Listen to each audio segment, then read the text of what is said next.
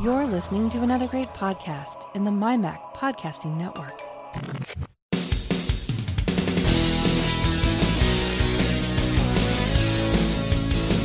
Welcome to the Essential Apple Podcast, your home for news, views, security stories, technology, and all sorts of other related chit-chat that catches our attention.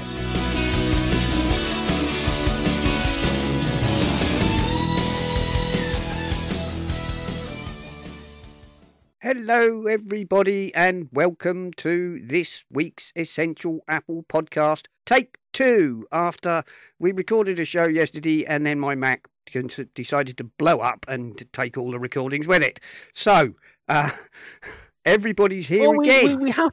We have to assign some blame here. You know, we were doing all fine.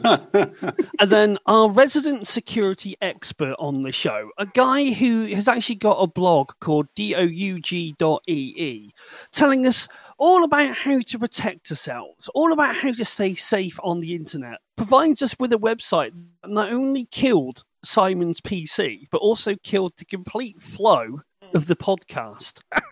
I'm still looking at lingscars.com, and that's lingscars.com. Now, a disclaimer, I think it was the thing that pushed Simon's computer over the edge, because I don't know any programming, but even I know this is just basic HTML, and yet somehow the security guy managed. In fact, hang on a sec. You got us all to go to the same website, and you're quite good at this old black hat hacking thing. I see your game. Mark, be quiet, or I will release those photos to the internet. Oh, so you're the one writing those emails that has a compromised password saying, we know what you do on the internet. And I'm going, no, you don't, mate, if you think that's the worst of the most of my worries. Yeah, I got 2 of those last week, actually. Although the latest thing is Korea seems to like trying to get a hold of my email address. They're the latest ones. Oh. And then China decided to have a pop at my iCloud account, so I'm glad I had 2FAs turned on. That's the way. I have to admit, I don't actually think it was lingscars.com that was necessarily the problem. I think it might have been the straw that broke the camel's back. They've actually got sound on the website. Oh, bloody hell. Well, I'm here, but I might be a bit distracted. Again. Well, it's compulsive. I like the fact that... So basically, lingscars.com is a website selling cars. Forget your Motorpoint, forget your Trade Centre Wales and all that sort of stuff. This has a website where the VW Golf 2.0 TSI 16-valve 245 brake horsepower is the best in the world, WURRLD. But if you want a real Brucey bonus, go and check out the source code. And Links Cars, if you're listening, I'm well up for you sponsoring our podcast. Oh, dear. Oh, dear, oh, dear. Right, well, after all that shenanigans, this week Apple has launched the iPhone... Are you not going to introduce the other 2 people? Oh, Simon? No. Sorry, look, all that talk about Links... God. We've just gone through the whole preamble of sort of setting up the show and buying a microphone for Jim to come on the show, and then it's just like, oh well, you needn't be bothered. And then you got Andy, he's probably up early, sacrificing climbing whatever mountain he's going to bloody make me feel guilty for not being able to jog 15 minutes down the road, coming on the show before you go to work. Hi guys, how are you doing? Whatever time it is over there. Yeah, I'm good. 6:30 in the morning. Well, 6:50 in the morning, I guess now. Why? You could have just said no. You know, we wouldn't hold it against you. It is Monday. No. So as you can hear, we have Mark and we have Andy J at Dougie in the Slack room, and we have Jim. Hello, Jim. Hello there from a sunny and beautiful day in Scotland. I feel a bit deja vu at the moment. I'm not surprised. Don't we all? I feel like we've been here before.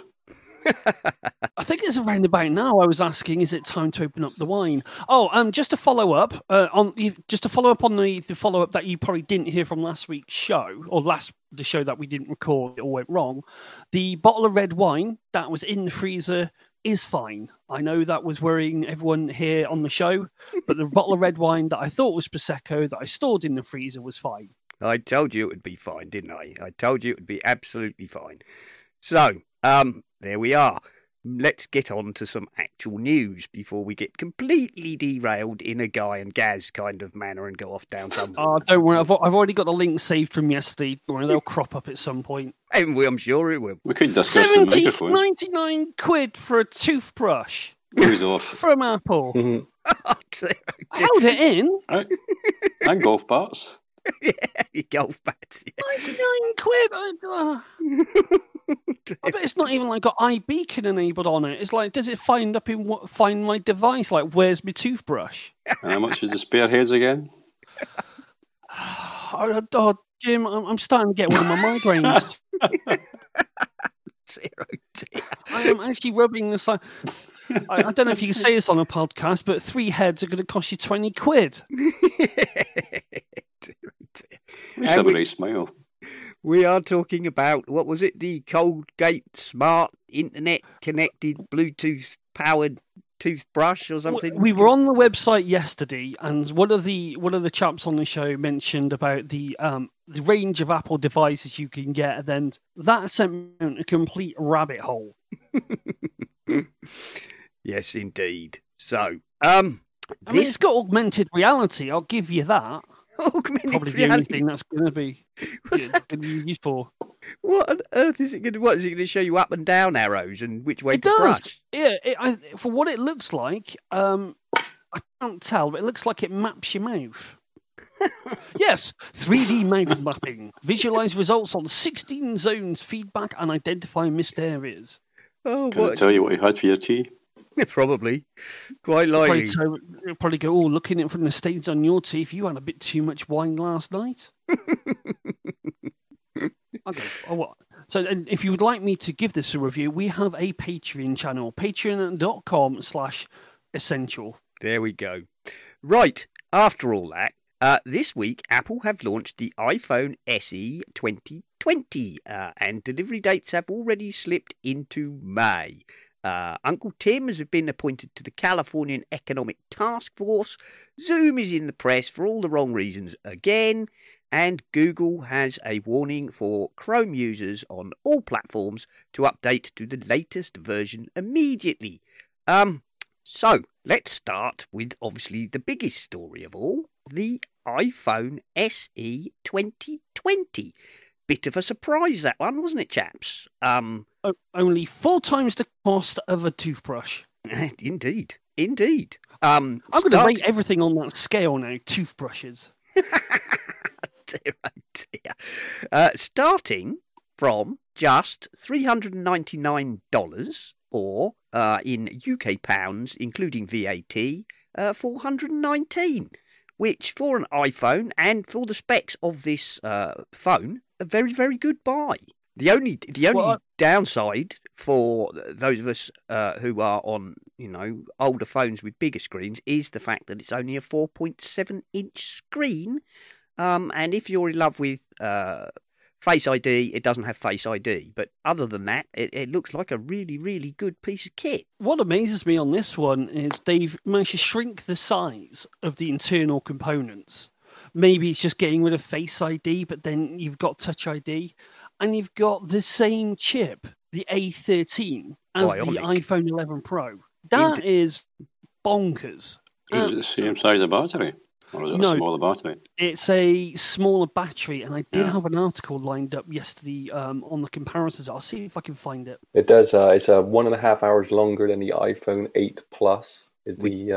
Holy moly! For the XR, so the iPhone SE is about the same. So the battery difference is only 1.5 hours difference between the XR and the XE. What I was meaning was maybe that's how you get more space inside the smaller phone, smaller battery. I've been very critical of Apple over the last couple of years regarding their iPhones and the prices and that. You started off with the XR at £1,000 plus. And then you had, the various watches after that, which were still £700-800 and above. So I was very reluctant to move from my 7 plus phone to the XR. And the only reason why I went for it was I got a very good deal I got a good deal for the trade-in deal for the 7 Plus and some money for my Christmas. So basically I paid £200 for the XR. So that was the only reason why I moved. But this price, I think, is a good move for Apple. It's a good spec. Okay, it doesn't have Face ID, but Touch ID is good enough. It's a good size phone. It's got plenty of power and it's waterproof. It's a good phone for a first user or a family, young family, you know, with kids. Yeah, oh, definitely. I mean, the battery life is 1,960 milliamp hours versus the 8, which is 1,822. But it's the same form factor as the 8, which I think I like. I think the iPhone SE and the small 4-inch form factor, I think that had to go away. I think that was probably a little bit too small given the constraints of the phone, but not only that, the user interface as well. And this, I mean, no matter how you look at this phone, there's nothing not to like about it. I mean, it's got a same-size screen, extra memory. The front camera is 7 megapixels. It's got the A13 chip. Why is it repeating the specs on here? Yeah, I mean, it's got a 12-megapixel main camera. It's got it supports portrait mode with 6 lighting effects, which is really good. I mean, that's I think my 10R supports 3 lighting effects. And also it's dual SIM as well. And I don't know enough about that. Andy, is that something that you're aware of? Like, what happens when you use a dual SIM or anything like that? I'm not trying to chuck you under the bus. On my 11, I've got the eSIM. So my Canadian carrier is a eSIM, and then when I come back to the UK, I just pick up a SIM card and put that in, and you can switch between which you want. You can set main line, second line, data on this line, data on that line. Oh, that's simple. So it's quite granular then. So yeah. 'Cause I've always been worried that I thought, well, if I went to Germany and I pick up a local SIM card, which we don't have to do in the EU at the moment, I was always worried, well, I've got 2 lines being active. How was the data passed through? Where do all the notifications get being through? Because you remember back in the oldie days when you had a dual SIM phone and you had to turn it off and turn it back on again? Yeah, so you could have your UK phone line, but German data, or German phone line and UK data. You can only have one phone line active at a time, but the data you can switch between the 2. Can you still get text messages or on both, or would it just be, let's say, iCloud on the main and then text messages on the other? iCloud on the main, I believe. I never tried that, but your iMessage will work as normal, but the SMS will only work on the active line, as far as I'm aware. Cool, awesome. I've always wanted to speak to someone about the dual SIM. Just coming back to the iPhone SE2, my dilemma is I've got a 10, and it's getting a bit aged, and I feel a bit sad in a way because I've been trying to do an article for the YouTube channel, and I've been trying to do a bit of research on the 10. And when Apple decides that something is no longer for this world, they nuke it from orbit. I had to go onto the Wayback Machine to find anything about the first flagship iPhone to cost £1,000. And I'm sort of thinking I could sell my iPhone 10 for about... I've had a look again, another YouTube video coming up, for about 280 quid. I could sell some other bits and bobs as well. But I'm thinking, I know it's not a downgrade in a lot of ways, but mentally, I feel like I would be further away from the flagship phones when they release them, especially when it comes to retail value. If you were going to go and get a new phone today, let's just pretend we all had an iPhone, let's go iPhone 7. Who would go for this phone versus the 11? And we'll start with Jim. I wouldn't necessarily buy it myself. I'm too used to the larger screen and the Face ID, but I'm not in the market for a phone at the moment. Possibly. No, we're doing theoretically. Yeah, possibly. I might go for it if I was really desperate. The good thing about it is it's ideal for people who have Android phones.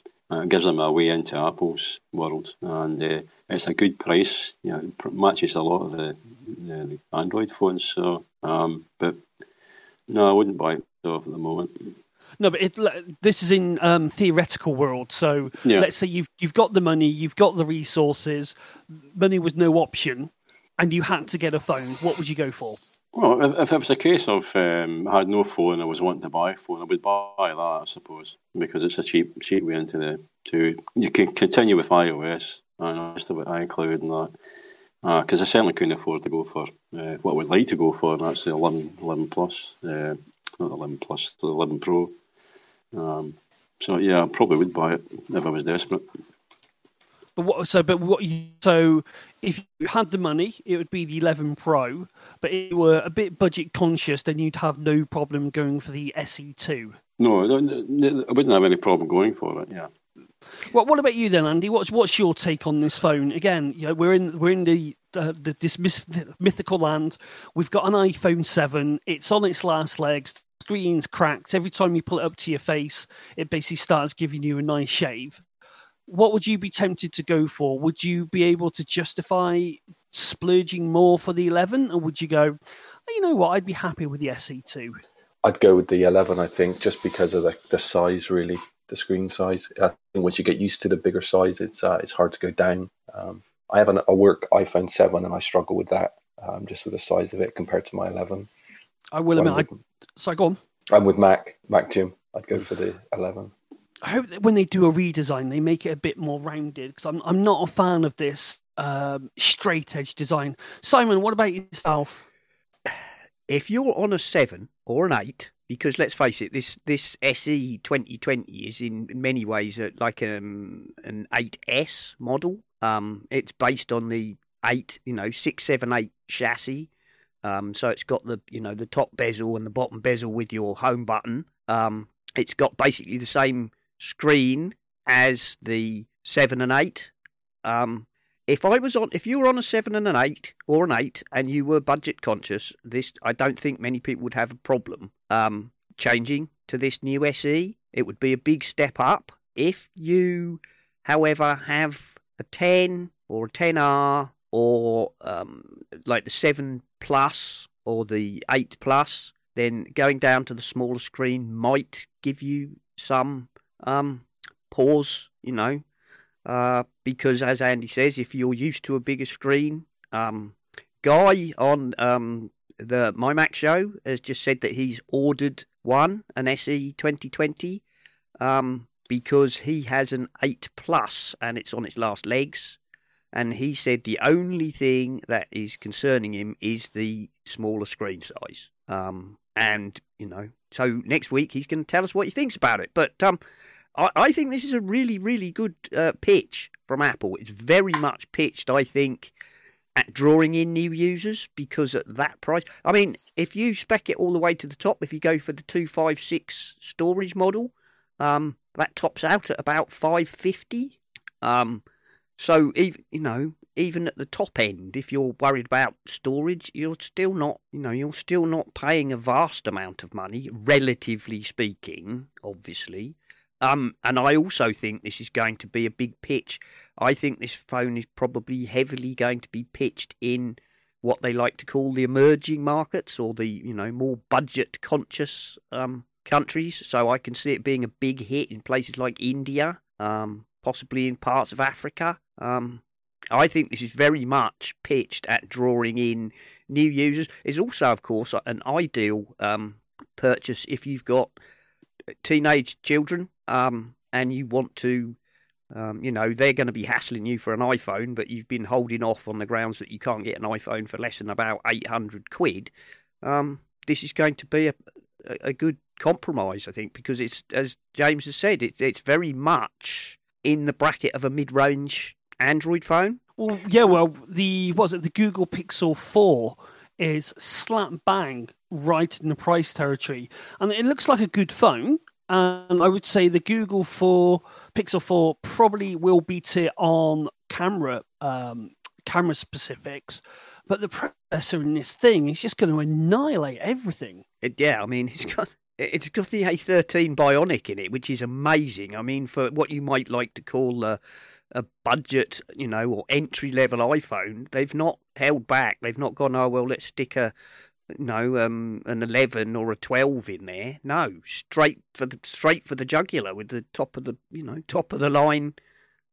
processor. If you're a current original SE owner, you're probably not happy with the size increase on the phone, but what you lose in size, you gain in power and features.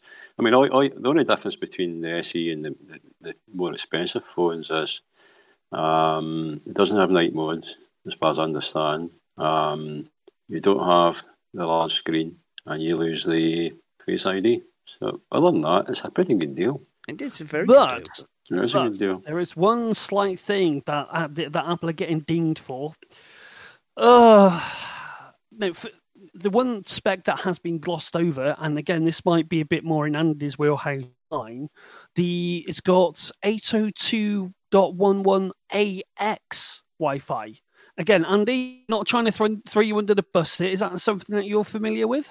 It's just the latest Wi-Fi 6 specification, isn't it? So it is fully up to date with the latest Wi-Fi, as far as I'm aware. Yeah, it has the Wi-Fi 6. The only thing it doesn't have, I believe, is the ultra-wide chip. Yeah. The LiDAR chip. U chip, isn't it? Yeah, the U for the ultra-wide band or something. I'm not really familiar, but to be honest, if you're the sort of person who's likely to be buying this phone, I don't think you're really likely to care, about ultra-wide. I just think for the money they're asking, and let's face it, as you asked, in the show that never was, do we think that the price has been pulled back a little bit because of the global situation? Only Apple would know that. It could be possible that they have shaved a bit off the asking price because of that, but only Apple would know that. But I just think it's a bloody brilliant phone, and it's going to sell. It's going to sell in bucket loads. You're going to see them everywhere, especially in enterprise. Yes, that's also true, isn't it? Because if you are buying phones for a team, if you've got to buy 20 iPhones for your sales team, this is going to be ideal because. Well, just on price alone, your accounting department are going to love this phone. I can see people at Jamf Software who do mobile device management software going, well, brace the servers. We're going to be busy for the next couple of days. And the other thing, the other benefit of buying that phone is your AppleCare is less as well. So if you get the phone and buy the AppleCare along with it, you've got a really, really good deal. That's 2 years cover. Yes. They have, it's a lot less than, Yes, they've shaved apparently $50 price drop compared to the iPhone 8, reducing the AppleCare to $79. And bear in mind, of course, if you you can, as long as your credit history is good enough, you can also buy this phone from Apple on a monthly payment as well as your AppleCare. You can get as long as your credit history is good enough, you can get. A zero-interest monthly payment scheme direct from Apple, which will make that even more attractive to people on a budget. It'd be interesting to see how much cannibalization from the more expensive models happens with this new phone. I'll be honest, I don't think it's going to cannibalise their more expensive phones very much. I think you don't think folk will go for the SE rather than go for the XR then? Well, at the minute, you might as well buy an 11 rather than the 10R because I don't think there's much price difference between them. And the 11 is obviously has the newer chip than the 10R and a few more features. But I just I don't think this will, the sort of people who are happy to spend $800 to £1,100 on their phone are unlikely to be swayed by the price of a cheaper phone. But people who, have looked longingly at the idea of trying an iPhone or getting into the Apple ecosystem are going to be much more tempted by, you know, the option to buy something for £400 than £800. It's a gateway drug, isn't it? It's going to be a big in for a lot of people. I'm really sure of that. I think that's exactly it. I mean, because again, I've got the iPhone 10. I would be, as much as I love this phone, as much as my head says I should get this phone because it's a good replacement for the 10. My brain is still saying, but I know the 11 is there, and the 11 isn't that much more really. But then I've got the trade-off of if I went for 11, I'd only be able to get the 64 gig version, which for me right now would be absolutely useless because you've got you'd have the cameras on there and all that sort of thing. The one thing the new iPhone doesn't have, which everyone was saying, oh, it's a deal breaker, is the old 5G. Now, I don't understand the fuss about 5G at the moment, even though YouTube is coming up with all these Germans on my screen saying this will be the brilliant thing for leading technology change in the manufacturing, blah, blah, blah. And I'm going, I don't care. I really don't. I think 5G has been, at the moment, really overhyped. In the longer term, sure, but if you're over the next 2 years, again, the sort of people who are going to be tempted to buy this phone, I don't think they're the sort of people who care about 5G. I think 5G is going to be much more about always connected laptops and business services and a whole load of other things which have yet to, come into existence, which will be powered by 5G. But the 5G rollout is going to take a good 2-3 years, I would say. Well, from looking at the news, it's been sped up because there's no one on the streets, but there seems to be plenty of 5G engineers knocking around at the minute. Yeah. Not put my tin hat conspiracy. Put your tin foil hat on. So, for what it's worth, the iPhone SE has been released, obviously. I've got links here to Apple's own iPhone comparison page, which compares the currently available iPhones from Apple. I've got a piece from 9to5Mac, which compares the SE and the 10R and asks which should you buy. And they're both very, very good pieces to read, to be honest. I'll sell by the bucket load. Sorry, Jim? Oh, yeah. I'll sell by the bucket load. It's a good deal from Apple. Finally, afford the right price range. Yes, I think it's about time. This has always been the thing, isn't it? Yeah.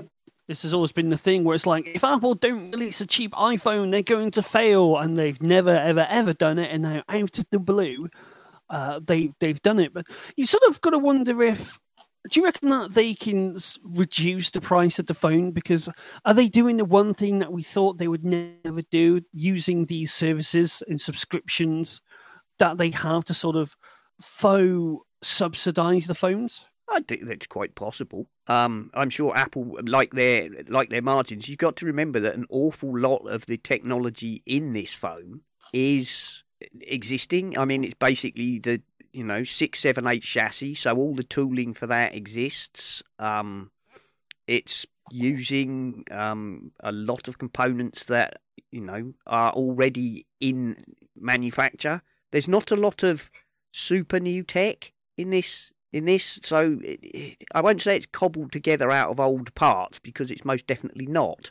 But you're not having to set up new body, tooling to manufacture new body shells. You're not having to come up with new technology for the home button. All that stuff exists, and it's all, in their supply chain. So a lot of that stuff is already, repaid its development and original setup. The new shiny stuff's coming with the iPhone 12, which will be a completely different system inside it. So that'll give you the difference between the two. I wonder if in mythical iPhone land, if they've got a brand new processor, and in a sort of way they're going, well, we've got to get rid of this old-fashioned A11 chip. A13 chip. That's just, when you look at the speed of the chip, you've got to think, does it need to keep getting as fast? you know, are the apps out there taking any advantage of it? Or are they heading for the mythical guy device where you sort of have your iPhone, you put it into a docking station and poof, you've got a computer. Oh, wait, it's called the iPad. No, I think what they're doing there is making sure that although this is quote unquote maybe a budget device, they're making sure it doesn't feel like you're being undersold. You're not being palmed off with last year's tech.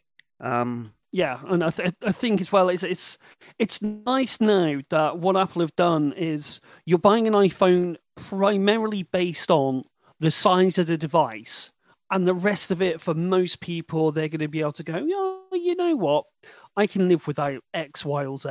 It's only the people like us, the nerds, that will be going, oh well, I really need, you know, the three cameras and stuff. Yeah, precisely. I really think that.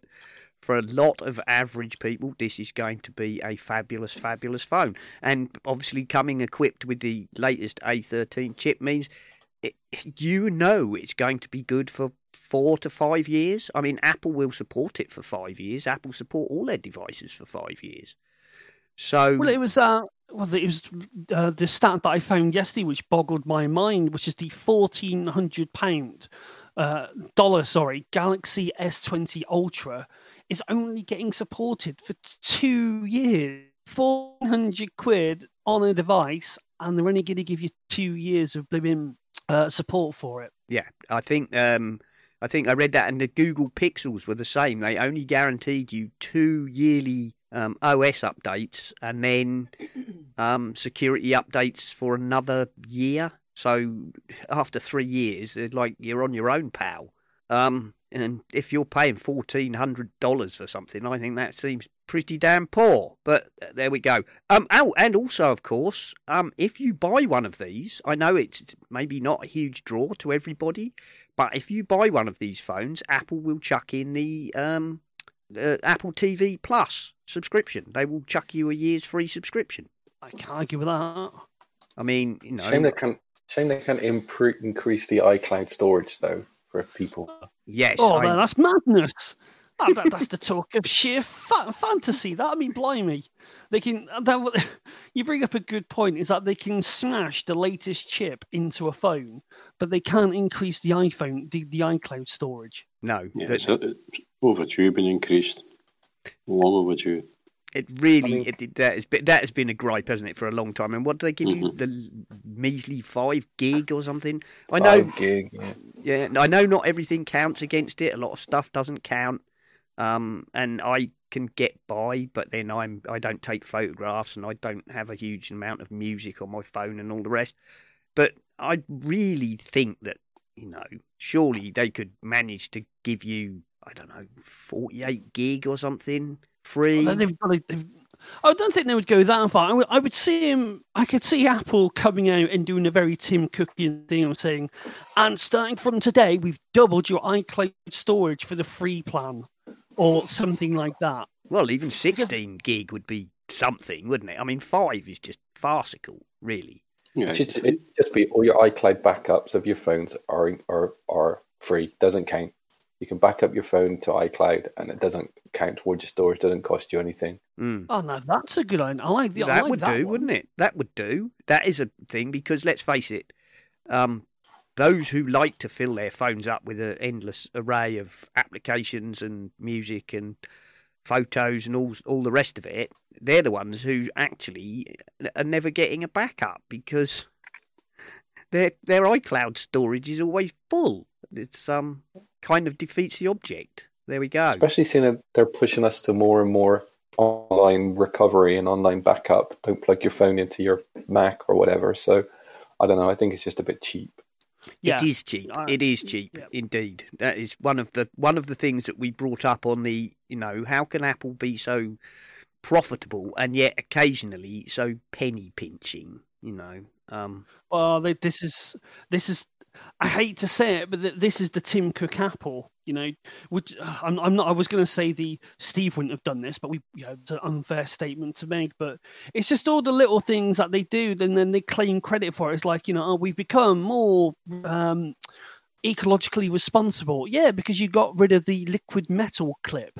So that's which is a good thing. Then you replace it with a stupid paper clip and, you know, taking out the adapter. So you have to buy an adapter to plug your headphones into a non-audio jack phone. And you just think sometimes it's just, it comes across as a little bit, for me, smarmy. Yes. Yeah. That's just me. And I mentioned a show or so ago that if you buy a laptop now, you now no longer get the wall socket to the charging block extension cable, only the plug that slips onto the charging block.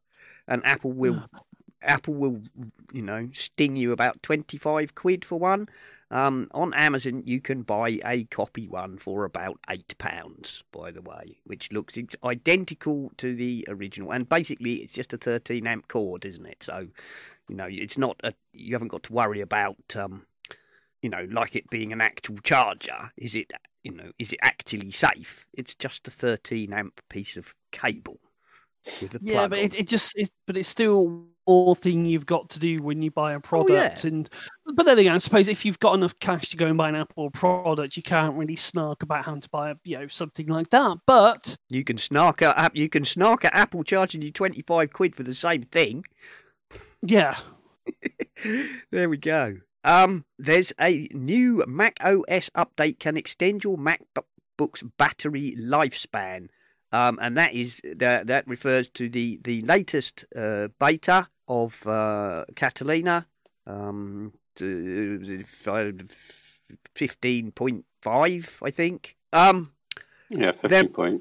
Yeah, they're now adding, in effect, the same kind of battery health monitoring as is available in your iPhone. So it's not going to extend your battery life, it will extend your battery life span.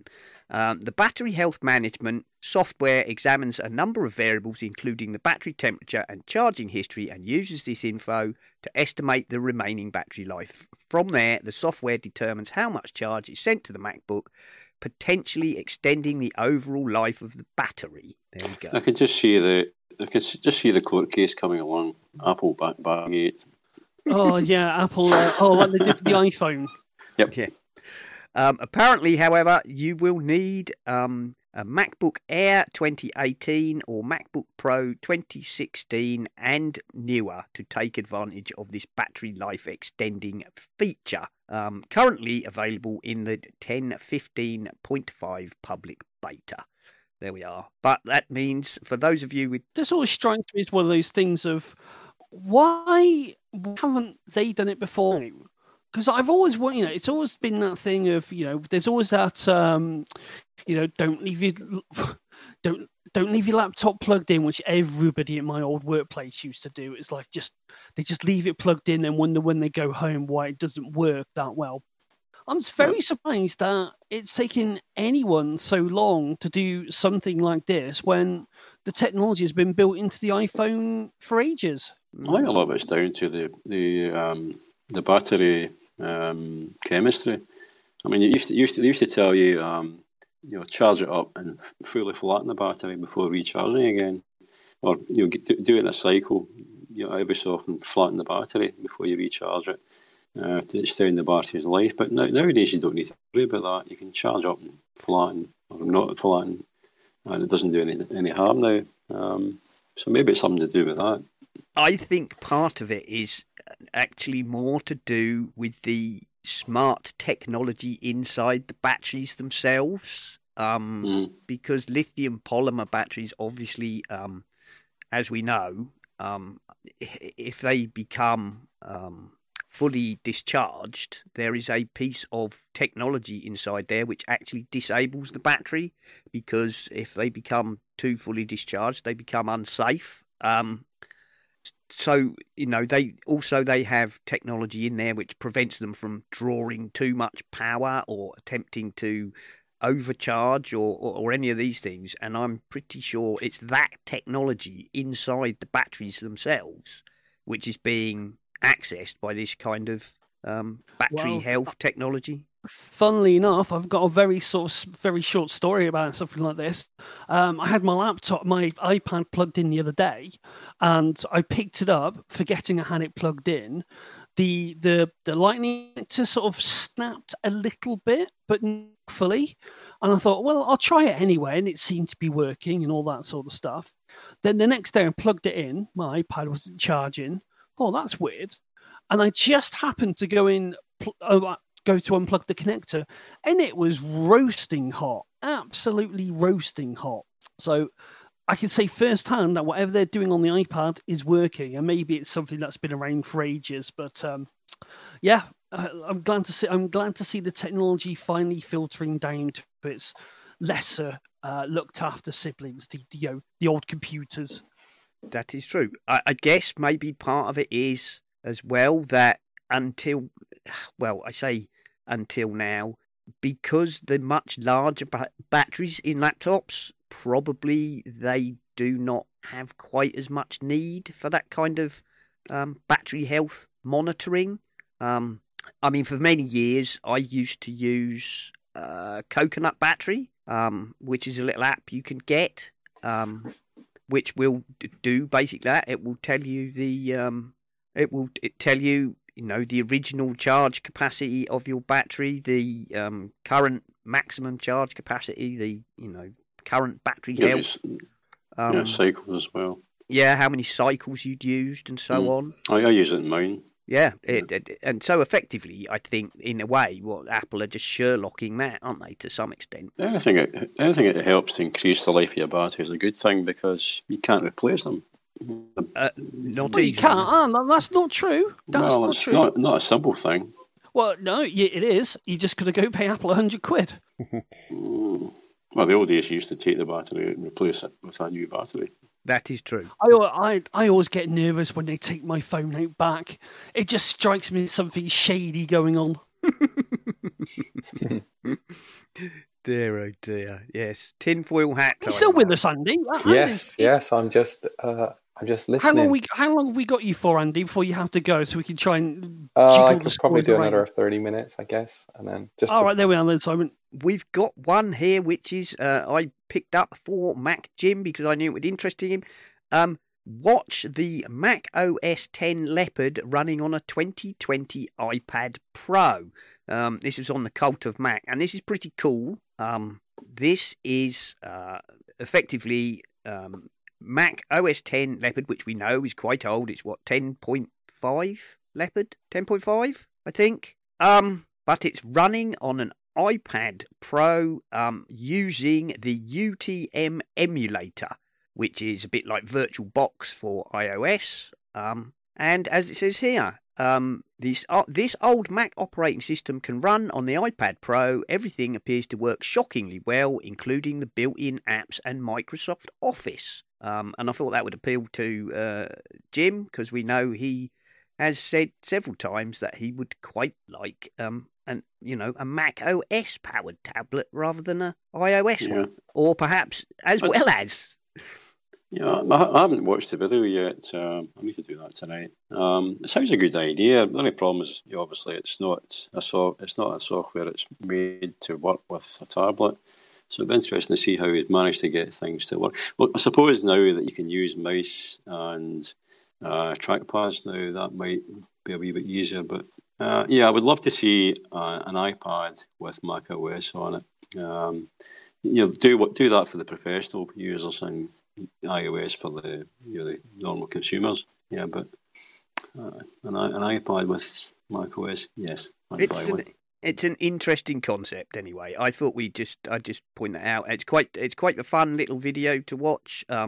As we say, Leopard is far from modern, as it were, but an interesting piece of work by this guy, and one of those. Why did you do it? Because I could. If I remember rightly, I queued up for that software the day of issue. What, Leopard? Outside the Glasgow store. Yeah, I think so. I'm trying to remember exactly when was the last time we stopped, the last time we queued to buy the software. Oh, for me, Snow Leopard. I was going to say, I think Snow Leopard was the... Well, wasn't Snow Leopard the last one that you had to go out and buy? Because Lion, which was 10.7, was the first one that you could just download directly from the App Store. Those were the days when you got a free T-shirt. You got a free T-shirt. But, yeah, and now you don't even get a sticker anymore, which I find just... But again, that annoys me. I want my sticker. We want your sticker. Yes, back in the day, we always used to joke that the Apple stickers were thousands of pounds a piece. They just threw in a free computer when you bought them. Apple have won dismissal of a lawsuit claiming that it broke FaceTime on older iPhones.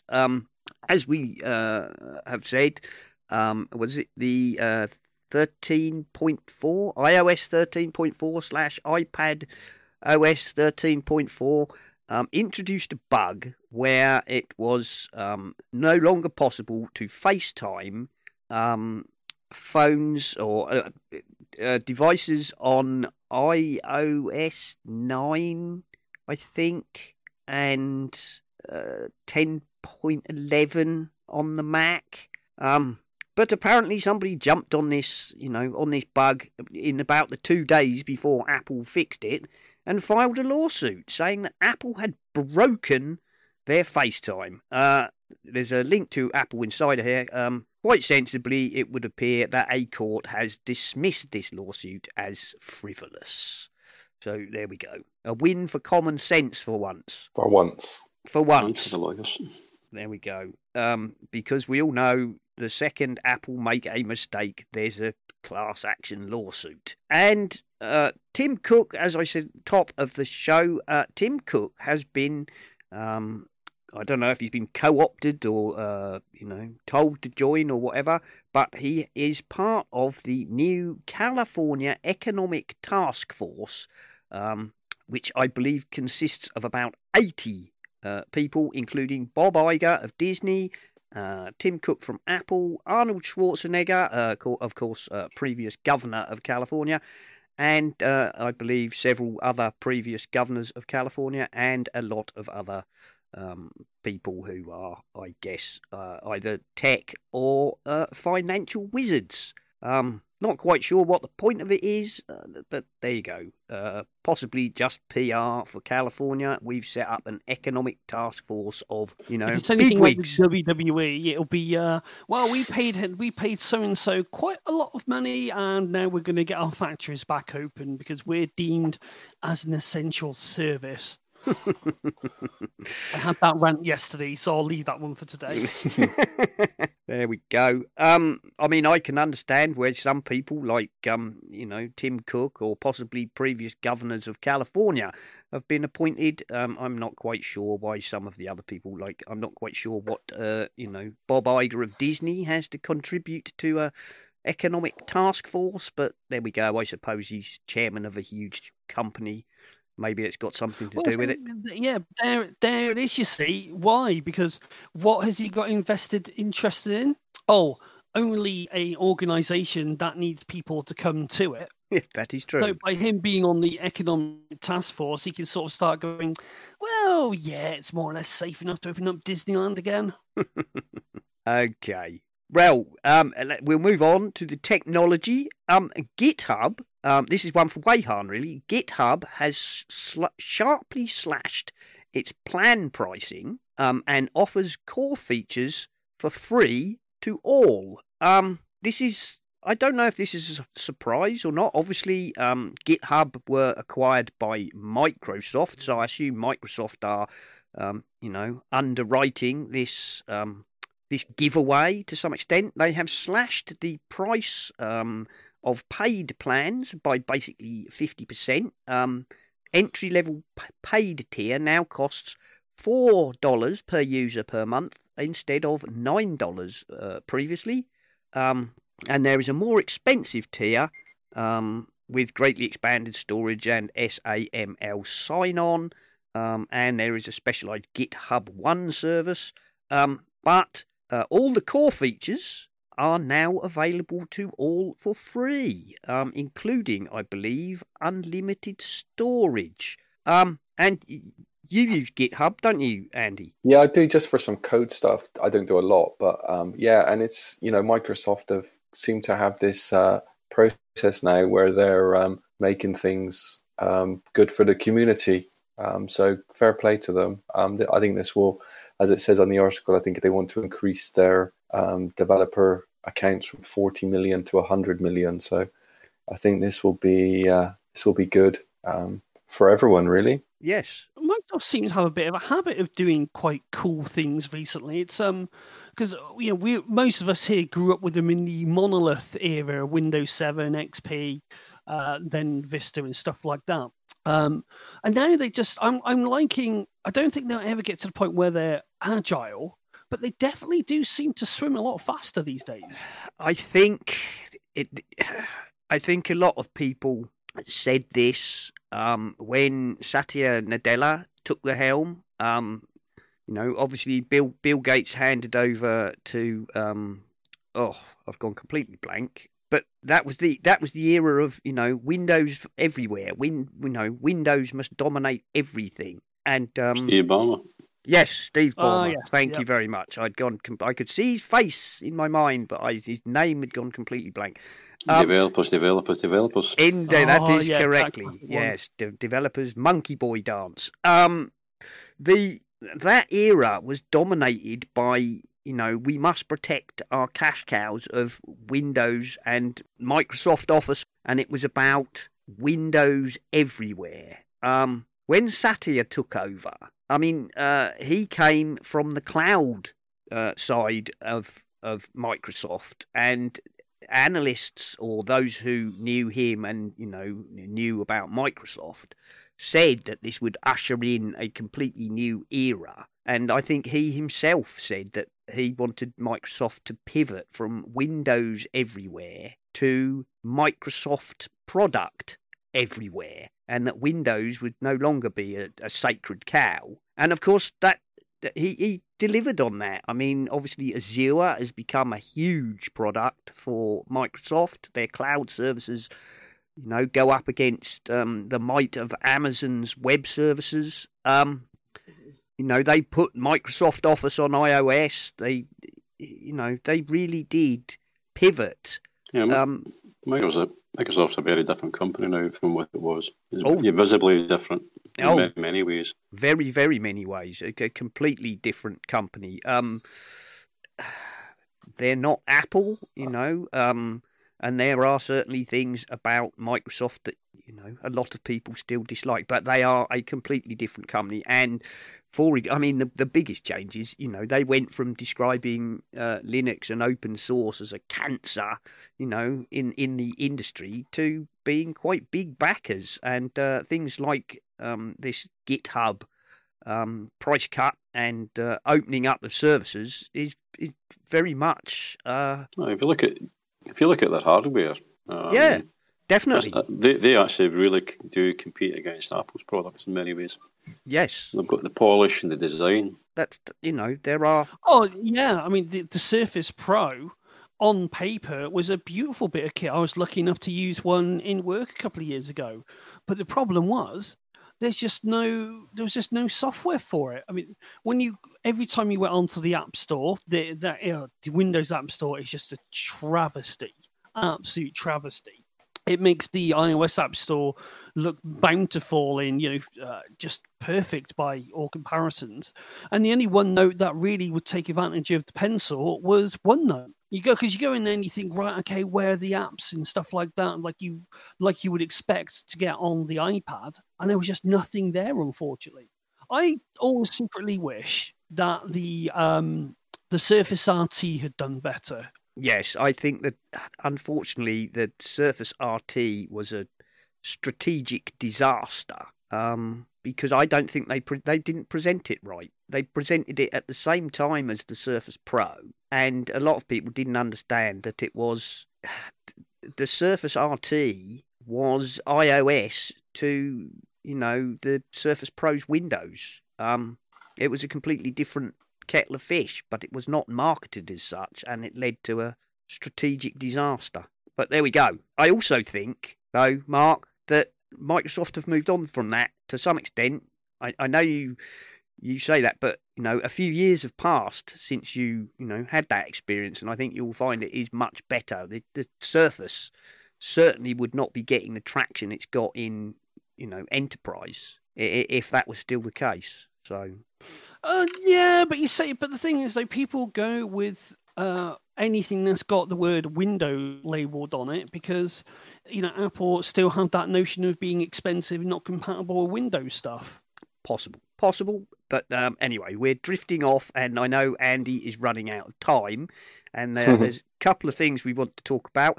Apple and Google in standoff with NHS over contact tracing. The NHS X, which apparently is the NHS technology division, want to use the Apple and Google contact tracing technology, which we talked about before.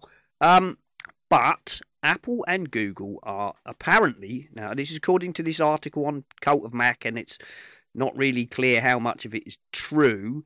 Apparently, Apple and Google are not prepared at this time to let the NHS use this as yet unfinished and unreleased technology until the NHS make a commitment to it being decentralized and truly anonymous, which yeah, good luck with that. Well, it was good to read you know, Google saying that they want to limit any possibility of abuse and surveillance being, you know, this app being used for. So at least Apple and Google are fighting the NHS people on that front. I don't know if they're... I mean, no, the NHS has issued a statement saying that this isn't actually true. And so, you know, this article could be a load of nothing. But it's good to see that Apple and Google are saying that they are designing this technology to be transparent, anonymous, and decentralized so that no one can use the information to actually track anybody. The idea being that each device would have its own ID, which is not tied to your, you know, Apple ID or anything else, a purely, like Apple Card, a purely made-up tag, which belongs to your phone, and it's not tied to your actual phone device ID either. And that the information from the contact, you know, contacts coming into range of the Bluetooth would be stored on the individual devices. So, you know, that's good. That's a good thing. They've got to fight this battle, because what was the old things that we've forgotten about? Was it COPA and then SOPA, where they wanted to literally have logs of everything? Then they try to do the old pawn blocking thing. So if they don't stick their ground, and this is nothing more than a way for the government to say, well, you know what, you did help us on this one project, so we don't see why you can't help us on this little one as well. Very much so. And although, you know, I don't think that there's going to be too much problem with this Apple-Google technology. I also understand why a lot of people are very wary, because anything that, I'm sure Andy will agree with this, it's very easy for things to be implemented under, you know, under the shadow of a global emergency, which are very difficult. You can't trust them. Yes, exactly. You can't trust the government. Don't trust the government. Eat the rich. You know who you can trust? lingscars.com. If you allow them to actually, you know, break into systems and add things that can, you know, track you and collect your data and that, your problem is then, you know, okay, they're using the virus crisis as a reason for putting all this in place. But once this crisis is over, will they roll it back? No, that's going to be the difficulty. Yes, they would keep the technology because they go, oh, well, now we've got this technology, we might as well keep it just in case something happens again and all that sort of stuff. So, I mean, we discussed yesterday that at least, or we're hoping that the device, for what Apple is saying, is that all of the information, like your machine learning, is done on the device. It stays on the device. So when you nuke it, it's gone. Yes. Yeah, the worry is that something gets left behind when the app is uninstalled. But the way things are looking, going with information here, it's going to be mid-May before they even allow the APIs to come out for the various countries to build. So with a bit of luck and hope, it may not be needed. By the time it's available. Because at the moment, just because Apple and Google have got an idea how they're going to make it work, there's a difference between coming up with an idea on how something works and then actually making it work. So there we are. Yeah, because it's got to work accurately. Yes, it has, indeed. I'm going to move on because there's a couple of things I'd like Andy to comment on before we wrap up. Google has issued a warning for 2 billion Chrome users. This was on Forbes, but you can find it elsewhere. Apparently, the version of Chrome for Windows, Mac, and Linux has a critical flaw which can allow for remote code execution. And Google have pushed out a new build.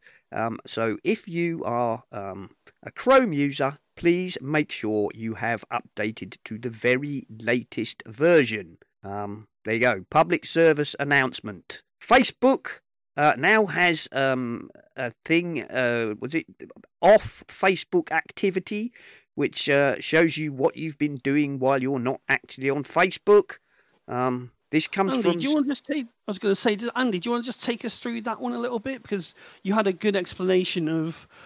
the Facebook one, yeah. I've not gone into it too much detail, but I believe this is just them being a bit more transparent with what they're tracking of you. I think this is being tracked by the Facebook like buttons and the any cookies that they dump on your machine. And this is just now showing you a place where on the app, I think, on the web, where you can actually see that, whereas before it was hidden from the user. So I think that they are being a little bit more transparent. I hate to say that. Is it actually a Facebook app, or are they just using Electron or something like that? Because if you're using Electron, does that still give you access to the cookies and such stuff? No, this is, I think this is just part of their app or the Facebook backend that they're now showing you what they've collected. So this is just Facebook like, the like buttons on the web that can trace you. Even if you just visit the website, you don't even need to click the like button. It's tracing you. It can trace you across different websites. So I think they're just showing you now what they are actually. So they're basically, as you said, they're basically just sort of making it obvious now. It's like saying, well, that suspicion that you had about us. Ta-da! Yeah, I mean, it's a bit like the Google now, where you can go in and see your activity. You can see what exactly. I mean, the Google one, I think, is very good because it's very transparent. You search for something on one machine or on your phone, everything comes up in a timeline. So I think it's Facebook trying to be a little bit more transparent to the users, but I don't trust them. So no. On the one hand, I'm not surprised with Facebook doing this, but on the other hand, I'm surprised that Apple even allowed that to be able to happen on iOS. Well, I suppose the thing is if you're tying into the WebKit browser, I'm supposing that would give you access to the cookies, which is why I was wondering, does the Facebook app have access to your cookies? But I think, as you said, no. Andy, yesterday, you said that everyone's got a shadow account anyway. Yeah, I mean, this is on the server side. If you think of the Facebook like buttons and stuff, it's on the server side, so it doesn't even have to be on. It's not a cookie that's on your local machine. The cookies are an issue as well, but on iOS they only get access to WebKit, but they don't get access to your Safari generally. But if you visit a website with a Facebook like button on, then my understanding is the technology is there to join the dots. I mean, it's basically Facebook can track you because Facebook has trackers everywhere, which is why, I recommend that the use of, tracker blockers like Crystal and Ghostery and so on. And you said, didn't you, Andy, obviously that if you must use Facebook, a good way to do it is, particularly on the Mac, is to use Firefox, because you can get an extension called Facebook Container.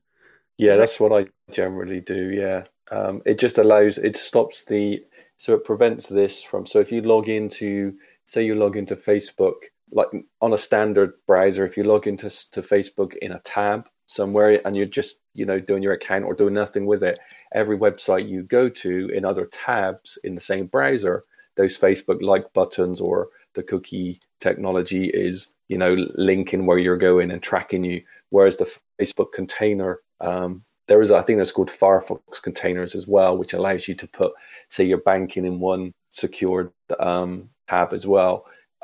It acts as a sandbox. So the Facebook website can't speak to the rest of the browser. It just is self-contained. It's like a little container. Yeah. So it prevents that tracking. So basically, if you really must do Facebook, use the Firefox and the container. And we've got a link for that, which I will put into the show notes. And I know Andy's running out of time. Zoom in the news again for all the wrong reason. 500,000 Zoom accounts for sale on the dark web and hacker forums. Hackers are selling a critical Zoom zero-day exploit for £400,000 apparently. They've got allegedly one for Windows and one for Mac. Andy, you brought up in the conversation previously, yesterday, in the one we failed to record due to my machine going belly up, Pi-hole. Would you just like to tell us about Pi-hole? Yeah, so Pi-hole is you can run it as a Docker image on a machine or on a Synology, or you can run it on a Raspberry Pi. I just run mine on a Raspberry Pi. I've got mine. It's basically an ad like prevention and but it's done at the network level. So it's an ad blocker, but it has much more to it than that. That's the basic of it. So I have mine set up to block all of the advertising, all of the Google advertising. So the one downside or good side is when I do a Google search, at the top of the Google search rate results, you normally get ad or say Essential Apple, but I can't follow that link because it blocks the ad side of it. And then I have mine set up to do, which was really simple as well, using the Cloudflare 1.1.1 DNS server. So do the DNS crypt. So the DNS is encrypted. So my ISP can't see any of my DNS traffic. And then you can extend the Pi-hole. It's got a massive community. One of the examples I've done is I've got a Samsung Smart TV, and it was showing me adverts in all sorts of crap when I first got it. So using Pi-hole, I've added the Samsung URLs to the block list. So now my TV runs normally, but it doesn't show me any Samsung TV or adverts, and it doesn't. It's not able to communicate back with any of my viewing habits. I highly recommend it. Really easy to set up. Really good little project. Really good community. Highly recommend. Yeah, I've got a link to that. Look at it. And I've also got a link to a setup guide from Smart Home for Beginners, if anybody wants to have a look at that. So that's pi-hole.net and smarthomebeginner.com, Pi-hole setup guide. Does Pi-hole work with all browsers, or is it just a specific type of browser? It acts as because it's a standalone box on your network. All you do is you point your DNS on your router or on your local machine and just put right. the local. So mine is on a 250 address. So my DNS settings from my router pushes out. The Pi-hole .250 is the main domain, DNS, and if it fails over, I just go to 1.1.1 as the backup. And where do you actually install that to? It needs to be on I've got mine on a Raspberry Pi running, and it just sits there, and it updates, and it's a good little project. Or you can run it on a Docker image if you've got a server machine running all the time at home, or you can install it on a Synology as a Docker image as well if you've got a Synology. All right. I've got a Synology drive, which I need to set up. Yeah. On the Pi-hole, I mean, a Raspberry Pi, I mean, you don't need a very powerful one. You can pick one up for like, I don't know, $35, isn't it? Excellent. Yeah, it's just a basic one you can get. Yeah, that's a good one. I might try that myself. It's not like it's really good. It really is. Just don't eat it. Excellent, excellent. And do we know, Andy, what the minimum spec Raspberry Pi you would need for that? Because obviously there's several different ones. That's a really good question. Because obviously you can go all the way, you know, if you're interested. I mean, what was it, the Pi Zero? It sells for about £5 or something stupid. Yeah, Pi Zero. Let's see what it says. I think you can. Yeah, there's a Pi Zero W, I think it says here, that you can install it on. I'm not sure if that's the minimum, but there's certainly on Adafruit is saying that you can install it on there, yeah. It never fails to amaze me that when you put an ad blocker on, just how it transforms your browsing experience just by knocking off the trackers alone. It's not so much the adverts. It's all the long-winded tracking scripts that sort of really scupper it. Indeed, which is why I use Ghostery. There we go. Right, well, I can't right at this second find the minimum spec, but I mean... You can run on a 0W, yeah. You can. Excellent. Yeah, yeah. So, you know, you can build one of these for about £10 or something. It's a good project, especially for kids, because you can get them to... a friend of mine built one with his teenage son and started teaching him about the tracking and the way that people are taking your data and stuff like that. So he used it as a learning to make him a bit more streetwise, if you like, online. Lovely. Does it help with Roblox? What's that? Does it help with Roblox? Roblox. No, Roblox. The sort of coding gaming thing. It's a bit like. Oh. Probably. You could put the URLs in there so that they can play online. Yeah. Right, and here's one. This I put this in just a snippet because this was an amusing little piece that I found, which is researchers used PC fan vibrations to steal air-gapped data, and this was on Input.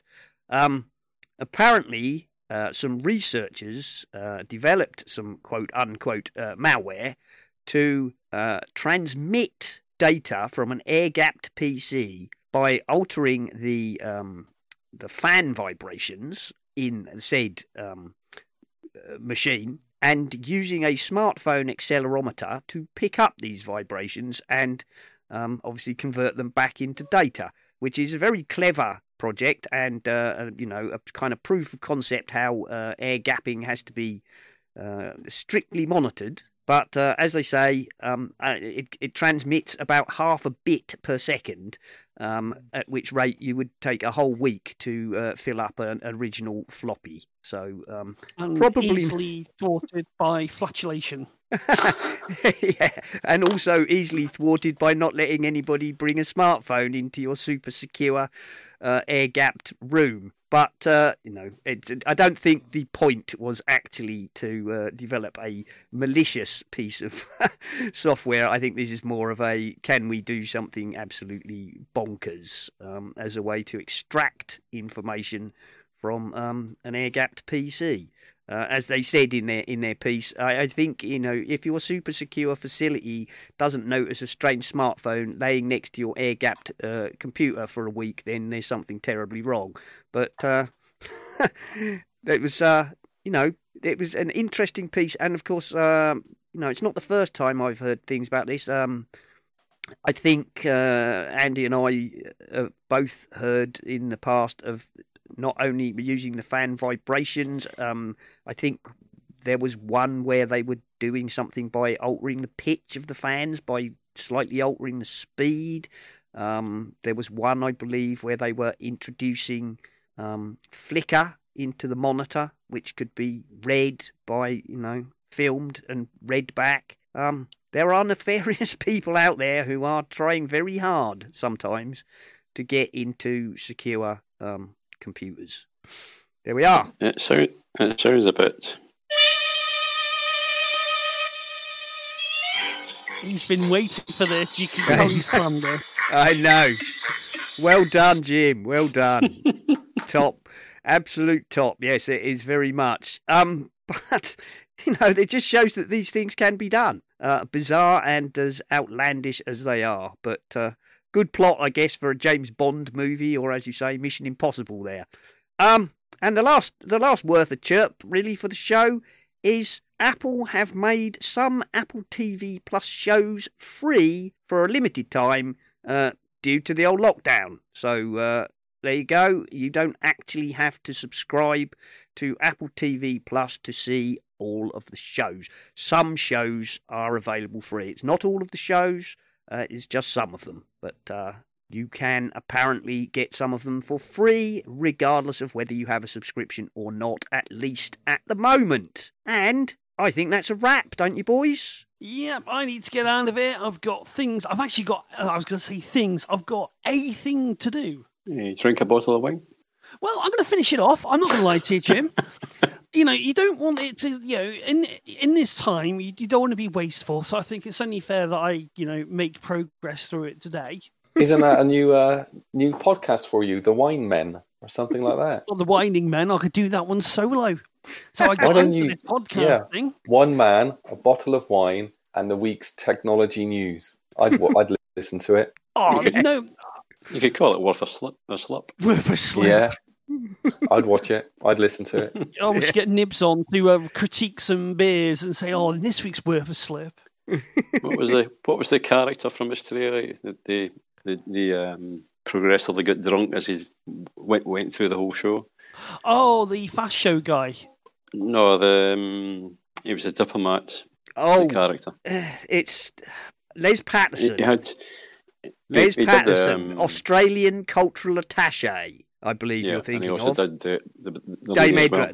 Dame Edna was his most famous character, but Les Patterson, Australian cultural attaché, who would come on and get progressively more drunk. So we could have Mark doing that part when he does his wine testing. Well, I do that. I was doing that in the Slack room. By the way, we have a Slack channel, everyone, if you'd like to come and join us. And nobody was around. I was just rambling to myself. And you know that I get drunk when I start posting music videos. Well, if I was to join you on that, probably by the end it would be a case of computer. This is all coming into my drinking time. Wrap it up. I need to drink. All right, so Mark, where can we find you around the interwebs? You can follow me on Twitter at Ocean Speed, my YouTube channel. If you go and have a look at YouTube for Essential Apple, I'm posting there, even though I've got a slight, bottleneck thingy where I can't. You've got a nice video on there about video stabilisation. Which was very good. So if you've ever wanted to do video stabilization on your iOS device, take a look at that. I'm also on here. I'm on the Watching Men podcast as well with Carl Madden, where we take a light-hearted look into the world of media and TV. And basically, Jean-Luc Picard on Amazon is still rubbish. It's a good show. I enjoyed it. Well, all right. Go on, lads. No. Right, Andy's got to go. You always know Andy's got to go because he gets a WhatsApp message. Yeah, come on. Yeah, no. Andy, where can people find your work? And don't forget to mention your new blog. Oh, yeah. I'm at Dougie most places, Twitter and in the Slack room. And I just started up my blog again after getting my preferred web address, which I was after for a while, which is just www.doug.ee. You managed to get it from Estonia, which I find. I did, yeah. And I got it down for, it was only $13 for the year, which is really good because it started off at like €50 with one company, and I didn't need any Estonia government ID this time, so that was good. This sounds like a nice little Patreon show in the making. How to get a domain from Estonia with Dougie. Yeah. So I've just started putting up a few little things security-wise and some other bits that I'm coming across. It's not going to be nothing too fancy, too complex, but I am going to write up. We spoke yesterday about how I have my Firefox set up for protection, so I do. That's something which I'm going to get up this week, and I'll send over to you guys. Awesome.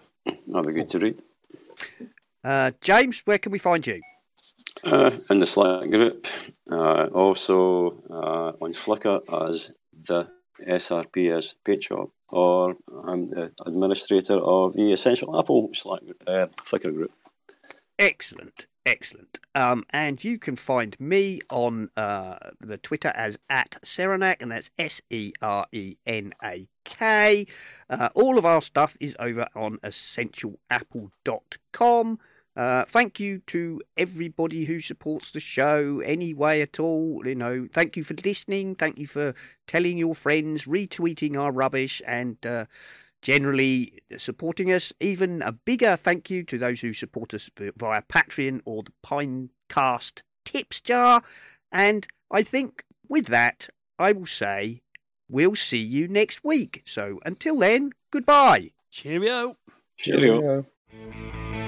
You've been listening to the Essential Apple Podcast, and I'd like to say if you enjoy the show and would like to support us, feel free to go over to the website essentialapple.com, and you will find links to both Patreon and the Pinecast Tips Jar, where you can make a donation towards the costs of the show, or even if you're really keen, you could set up a recurring payment. And thank you very, very much to all the people who already do support us. We really do appreciate you very much indeed. This show is, of course, part of the My Mac Podcasting Network, where you can find a variety of other shows like the My Mac Podcast with Guy and Gaz, the G-Men, Tech Fan with Tim and David, the Nintendo Club Podcast, the Geekiest Show Ever, the Three Geeky Ladies, Bart Bouchotts and his wonderful Let's Talk Apple, and possibly some more that I've forgotten. So why not go over to mymac.com, take a look at the available podcasts, and take a listen.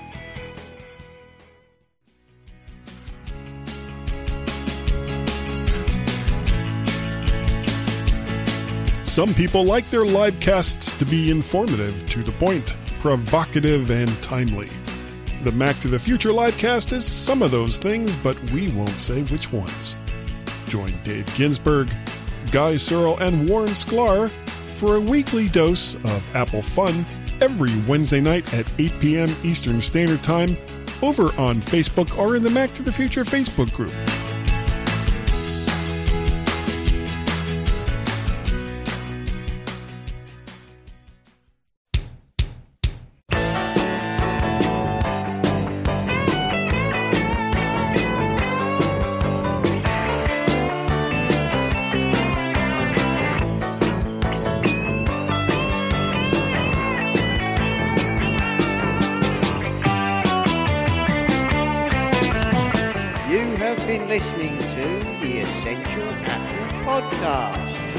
Thank you for listening, and we hope to see you next time.